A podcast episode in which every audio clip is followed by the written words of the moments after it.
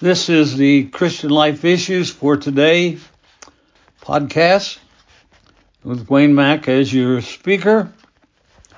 Today we continue on the subject of uh, anxiety or worry, which is a problem which that is very widespread.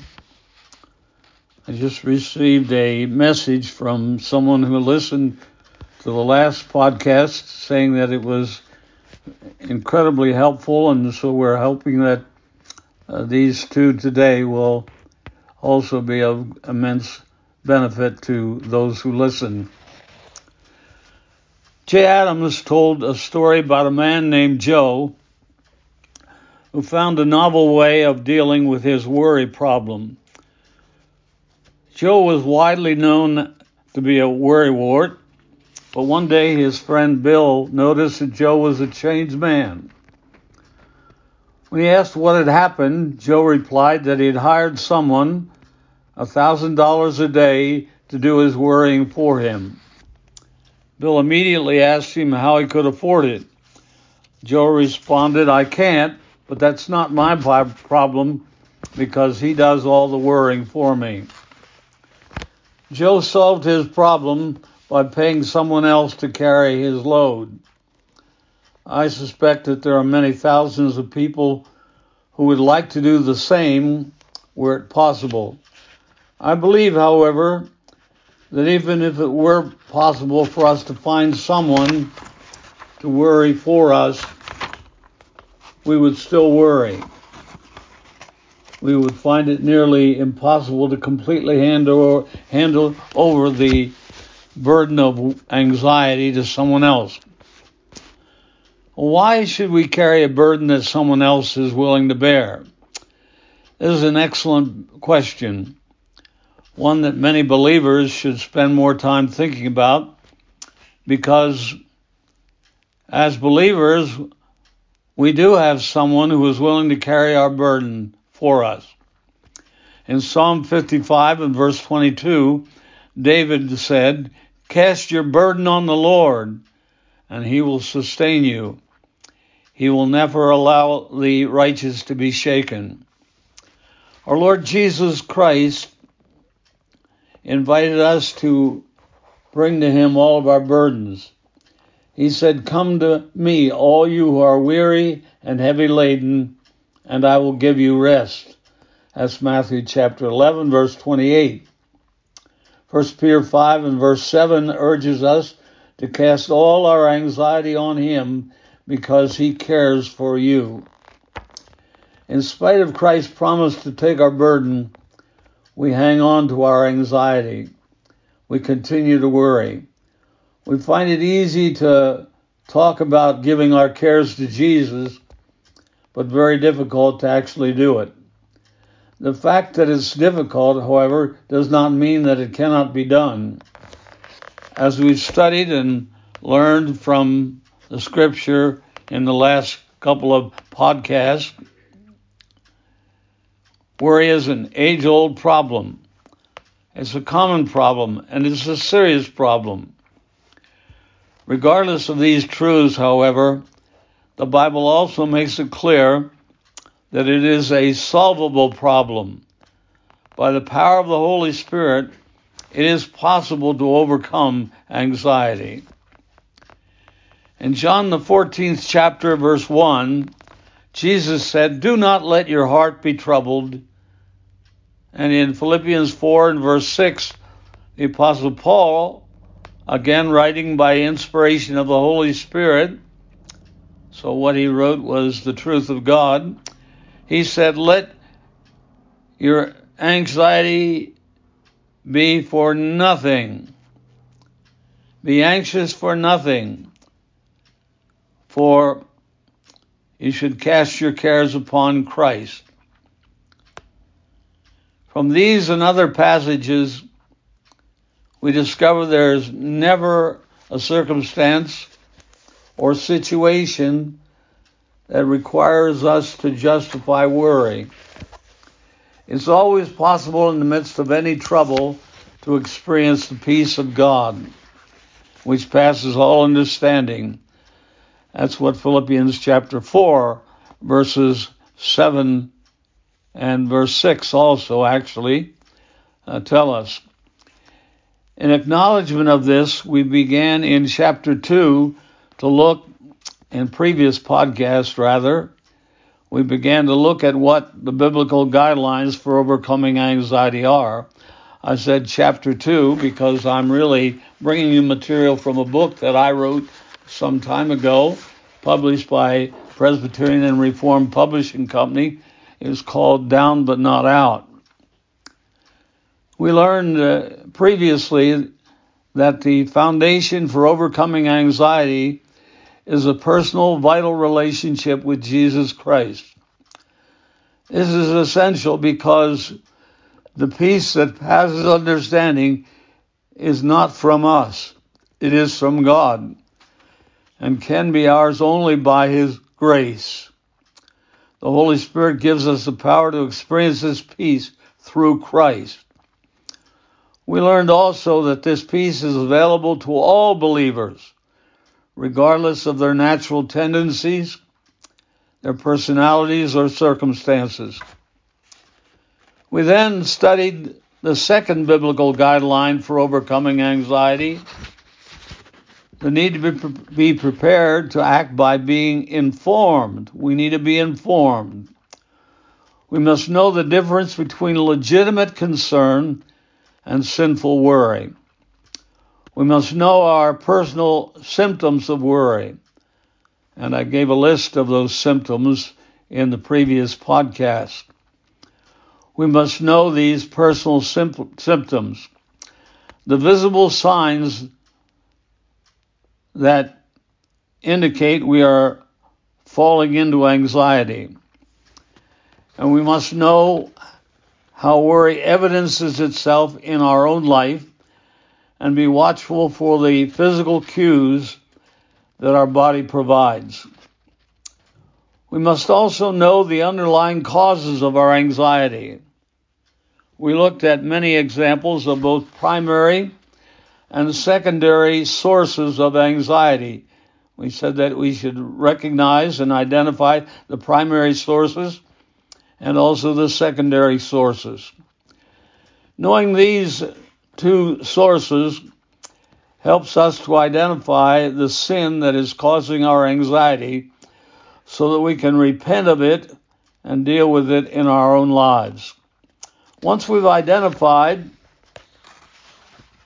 and repented of our sinful cause for anxiety, we must then seek the power of the Holy Spirit help us to live peacefully and righteously before God and before the world. Now that brings us to the third biblical guideline for overcoming anxiety. In order to live peacefully and righteously, we have to strengthen our faith. The scripture makes it very clear that one of the primary sources of worry is a lack of faith. As I said in a previous podcast, in a sense, it's the primary cause. But because all others can be traced back to it, that makes it a primary cause. If we had greater faith, we would not have incorrect values or divided loyalties or distorted thinking. And we would not be preoccupied with ourselves. We would not superficially regard the Word of God as not really being that important. We would not superficially uh, be lazy or irresponsible. These are evidences that our faith is too small. If it's true that unbelief is the primary sin causing anxiety, then one of the keys to overcoming anxiety must be to increase our faith. In Mark chapter 4, verses 35 through 41, Jesus and his disciples get into a boat and go out into the Sea of Galilee. No doubt, being tired from a long day, Jesus falls asleep in the back of the boat. When a violent storm breaks out that threatens to capsize the boat, they wake him and rebuke him, saying, Teacher, do you not care that we are perishing? Several of Christ's disciples were experienced fishermen, quite accustomed to being in boats in all kinds of weather, but this storm was too much even for them. They woke up Jesus because they thought they were about to die and didn't know what else to do. Jesus immediately got up and calmed the, storm with a word. And then he said to his disciples, Why are you afraid? How is it that you have no faith? Jesus indicated that they were worried because of their unbelief, and he uh, rebuked them for it. This is the same point that Peter makes in 1 Peter chapter 5, verses 7 through 9. In verse 7, he says that we should cast all our anxiety on Christ. And in the next verse, he warns us to be sober and alert, watchful for the devil's attempts to devour us with anxiety. And then in verse 9, Peter gives us the key to overcoming anxiety. He says, resist the devil firm in your faith. If we want to battle with the enemy of sinful worry, we must be armed with strong faith. In Psalm 37, sometimes we call it the fretter's psalm, David addressed the problem of anxiety. Three times he wrote, Do not fret. Three times he also told us what we are to do instead of worrying and fretting and getting upset. Trust in the Lord. In Psalm 37 and verse 3, that's what he said. And then in Psalm 37 and verse 5, he said again, trust also in him. And in verse 7 of the same psalm, he said, rest in the Lord and wait patiently for him. Again, greater faith is the antidote to anxiety. In light of these teachings, when we find ourselves getting worried, we can know it's because we're lacking in faith. If we want to overcome our anxiety, we must increase our faith. Indeed, 1 John 5 and verse 4 says, Whatever is born of God overcomes the world, and this is the victory that overcomes the world, even our faith. In Ephesians chapter 6 and verse 16, the Bible teaches, in addition to all, taking up the shield of faith with which you will be able to extinguish all the flaming arrows of the evil one. And in Romans chapter 15 and verse 13, the Bible promises, Now may the God of hope fill you with all joy and peace in believing. In the scripture, God's peace is directly connected to faith. But the question is, how do you get a faith lift? Since faith is the key to overcoming anxiety, how then do we increase our faith? How do we increase our dependence on God in a practical way so that we experience freedom from worry? Well, there are at least four steps to increasing our faith in Philippians chapter 4, verses 6 and 7, the Bible says, Be anxious for nothing, but by everything, by prayer and supplication with thanksgiving, let your requests be made known to God. And the peace of God, which passes all comprehension, will guard your hearts and your minds in Christ Jesus. When we're tempted to worry, we first need to replace worry with worship. The word that's translated prayer in verse 6 of 1 Peter chapter 5 also includes the idea of worship. In the Bible, there are a number of words which are used to describe prayer. And this particular one, it's a broad term that refers to the whole aspect of worship and all that worship involves, including prayer. Therefore, Paul essentially is saying, don't worry, worship. Now, why is wor- worship an appropriate response to anxiety? When we worship God, we recognize and declare His worthiness. We think about and praise Him for His majesty, His glory, and His holiness. In truth, when we forget the worthiness of God, it is then that we lose faith and begin to experience anxiety. Consider the example of the prophet Isaiah, who worshiped God at a time in his life when I believe he was being tempted to anxiety. Isaiah was a man who loved his God and loved his people, but was distressed by the rampant sin, immorality, and idolatry that he saw all around him. He sensed that God was righteously angry with the people for their sin and about to judge them. At that time, the people were just living in sin. And Uzziah was the king of Judah at that time. And according to the scripture, he did right in the sight of the Lord. That's Second Chronicles chapter 26 and verse 4. And as a result, the Lord blessed him during the time of his reign, his kingship.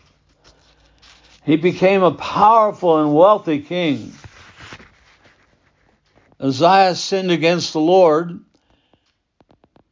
and when he became strong, the Bible says his heart was so proud that he acted corruptly. God judged Uzziah's pride by afflicting him with leprosy, and Uzziah soon died. When Uzziah died, Isaiah was grieved by the loss of his king, and I believe anxious about the fate of his people. Isaiah went to the temple to worship, and when he did, he saw a vision of the Almighty God, the Bible says, high and lifted up. That's Isaiah chapter 6 and verse 1. He heard the angels singing, Holy, holy, holy is the Lord of hosts. The whole earth is full of his glory. That's Isaiah chapter 6 and verse 3.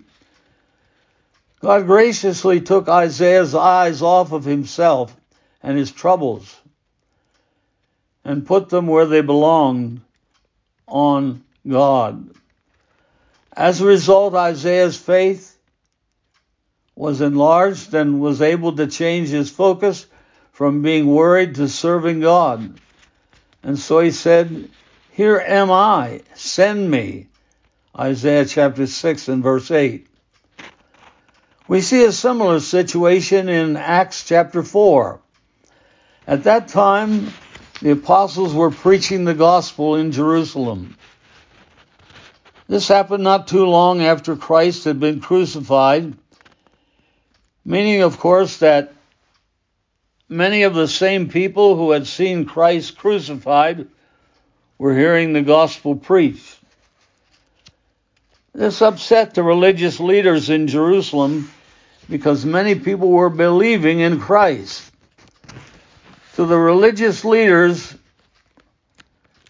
they were so worried that they summoned the apostles in their midst and commanded them not to te- teach or speak in the name of Jesus anymore.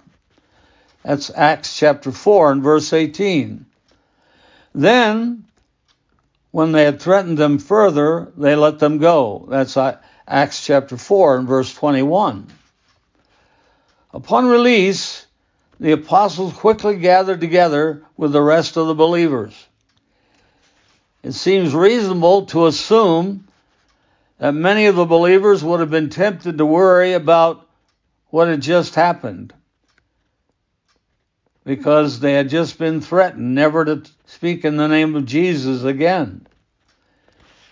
Instead of allowing their hearts to be filled with anxiety, they turned their hearts to worship. The Bible says they lifted their voices to God with one accord and said, Lord, it is you who made the heavens and the earth and all that is in them. That's Acts chapter 14, verse 24. After they had prayed and worshiped, the place where they gathered was shaken, and they were all filled with the Holy Spirit and began to speak the word of God with boldness. Truly, worship is an effective response to anxiety. Psalm 46 and verse 10 admonishes us cease striving. And that's what happens when we're worried in our hearts, we're striving. We're unsure, we're uncertain. Anyway, the Bible says cease anxiety, cease striving, and know that God will be exalted among the nations, that he will be exalted on the earth. If we want to overcome anxiety, we must learn to stand in awe of God. Uh, that's what the people were commanded to do in that place in the Psalms. They were commanded to be quiet, meditate on God, pray and worship, and to let their hearts be filled with the knowledge of His greatness and His glory. When we do this, there'll be no room left for anxiety because our faith will be too large. Throughout the book of Revelation, we're given many glimpses into heaven. One of the things repeatedly described in these glimpses of heaven is the constant worship that is taking place. God's people and all the creatures of heaven are continuously praising and worshiping God. Someday the things of this earth, the work of evangelism, marriage, family relationships, providing for our daily needs, will all come to an end. But we'll never stop worshiping God Therefore, since worship is something that we will be doing in heaven for all eternity, how much more important it is that we do that here on earth right now. Not only should worship be a regular practice of our lives as believers, but also in the light of Paul's instructions, we ought to especially train ourselves to worship when we find ourselves being tempted by anxiety. When our focus is on the greatness of our God, the troubles of this world become very small. Second, Paul called us to application in Philippians chapter 4 and verse 6. This word speaks to the attitude with which we should be approaching God. Paul was instructing us to come to God with earnestness, with humility, and with a sense of our utter dependence on Him. Our attitude should be the same as that of the tax collector in Luke 18, who, with his head bowed, beat his chest and cried, God, be merciful to me, the sinner. This man recognized that God did not owe him anything but wrath and punishment.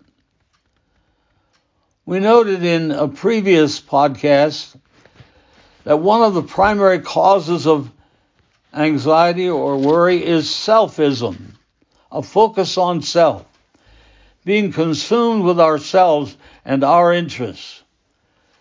This attitude leads to worry as circumstances show us that the world is in fact not revolving around us and not in our control. In order to overcome anxiety, that attitude of pride that is all wrapped up in ourselves needs to be replaced with humility. We need to admit our absolute inadequacy and dependence on God. We need to admit our sin and our need for God's grace. That's an attitude that I call application. Third, Paul said that if we're going to overcome worry, we need to give thanks. In everything, by prayer and supplication, with thanksgiving, make your requests known to God. When we're worried, our minds are focused on the negative aspects of our circumstances. Paul instructed us to focus on the positive aspects instead. 1 Thessalonians 5 and verse 18 says, In everything give thanks, for this is God's will for you in Christ Jesus. Ephesians 5 and verse 20 says, always giving thanks for all things in the name of our Lord Jesus Christ. And Philippians chapter 4 and verse 4 says that we are to rejoice in the Lord always. And again, I say rejoice. As believers, we have countless things to thank God for. When our circumstances are troubling, we have salvation that no one can take away from us. We have complete forgiveness in Christ for all our sins, Colossians chapter 2 and verse 13. We've been blessed with all spiritual blessings in Christ, Ephesians chapter 1 and verse 3. Even in the midst of trouble, We've been given an inheritance in heaven that waits for us in heaven, Ephesians chapter 1 and verse 3. And we also have the Holy Spirit who lives in us. And He's always there. That's Ephesians chapter 1, verses 11 through 13. For all these things we can give thanks at all times. There are also many things that we can be thankful for that address our anxiety more directly. We can be thankful for God's promise to strengthen us, help us, and uphold us. That's Isaiah chapter 41 and verse 10. We can be sure that no weapon formed against us will prosper. That's Isaiah chapter 54, verse 17. Because if God is for us, who is against us? That's Romans chapter 8 and verse 31. We can trust that God will finish the good work that He began in us in Christ Jesus. Philippians 1 and verse 6. We can consider our trials all joy because God is producing endurance. He uses trials to produce endurance. and to make us perfect and complete, mature in Christ Jesus. James chapter 1, verses 2 through 4. When tempted to worry, we can by faith stop and give thanks thanks to God for all these things. As believers, we give thanks to God in two ways. In good, untroubled times, we often give thanks by sight. In other words, we give thanks for the visible, tangible ways in which God has blessed us. The other way in which we give thanks to God is by faith. In times of distressing circumstances, our thanksgiving will mostly be by faith. In these times of trouble, we need to deliberately focus our minds on God's promises for deliverance. Certainly, it is easier to give thanks by sight. However, we obey God by giving thanks at all times, even when it's difficult to see good things to be thankful for. God will use the trouble to strengthen our faith and fill us with His peace. Notice that Paul said, In everything give thanks. Thanksgiving ought to be a habit. Worship and supplication ought to also be a habit. We must train ourselves to turn to God for help every day and in every situation. And then, still further, Paul instructed us to let our requests be made known to God. That's Philippians chapter 4 and verse 6. We turn our minds to worship and prayer with an attitude of supplication and thanksgiving, and then we're to ask God specifically for what we need. James chapter 4 and verse 2 says, You do not have because you do not ask. In Matthew chapter 7 and verse 7, Jesus promised, Ask and it will be given to you. Seek and you will find. Knock and it will be opened to you. And then he said, What man is there among you who, when his son asks for a loaf, will he give him a stone? Or if he asks for a fish, will he give him a snake? Jesus was teaching several things with these words. And all of them mean that we can and should be very specific about the things that we ask of God. Bread and fish are specific requests. However, when we ask, we must realize that everything we receive is by God's grace. We deserve nothing, and He owes us nothing. So when we're tempted to worry, we should cast that burden on God and ask Him for specific help that we need in that particular time.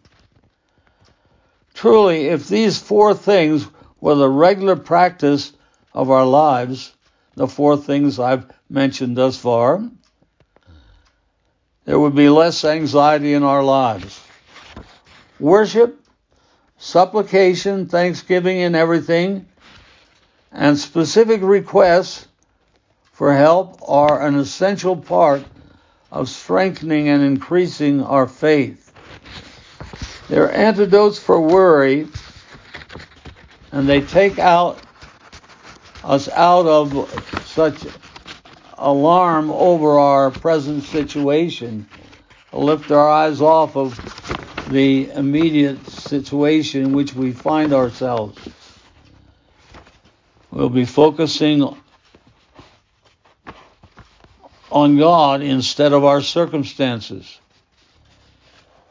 And that's where our focus belongs.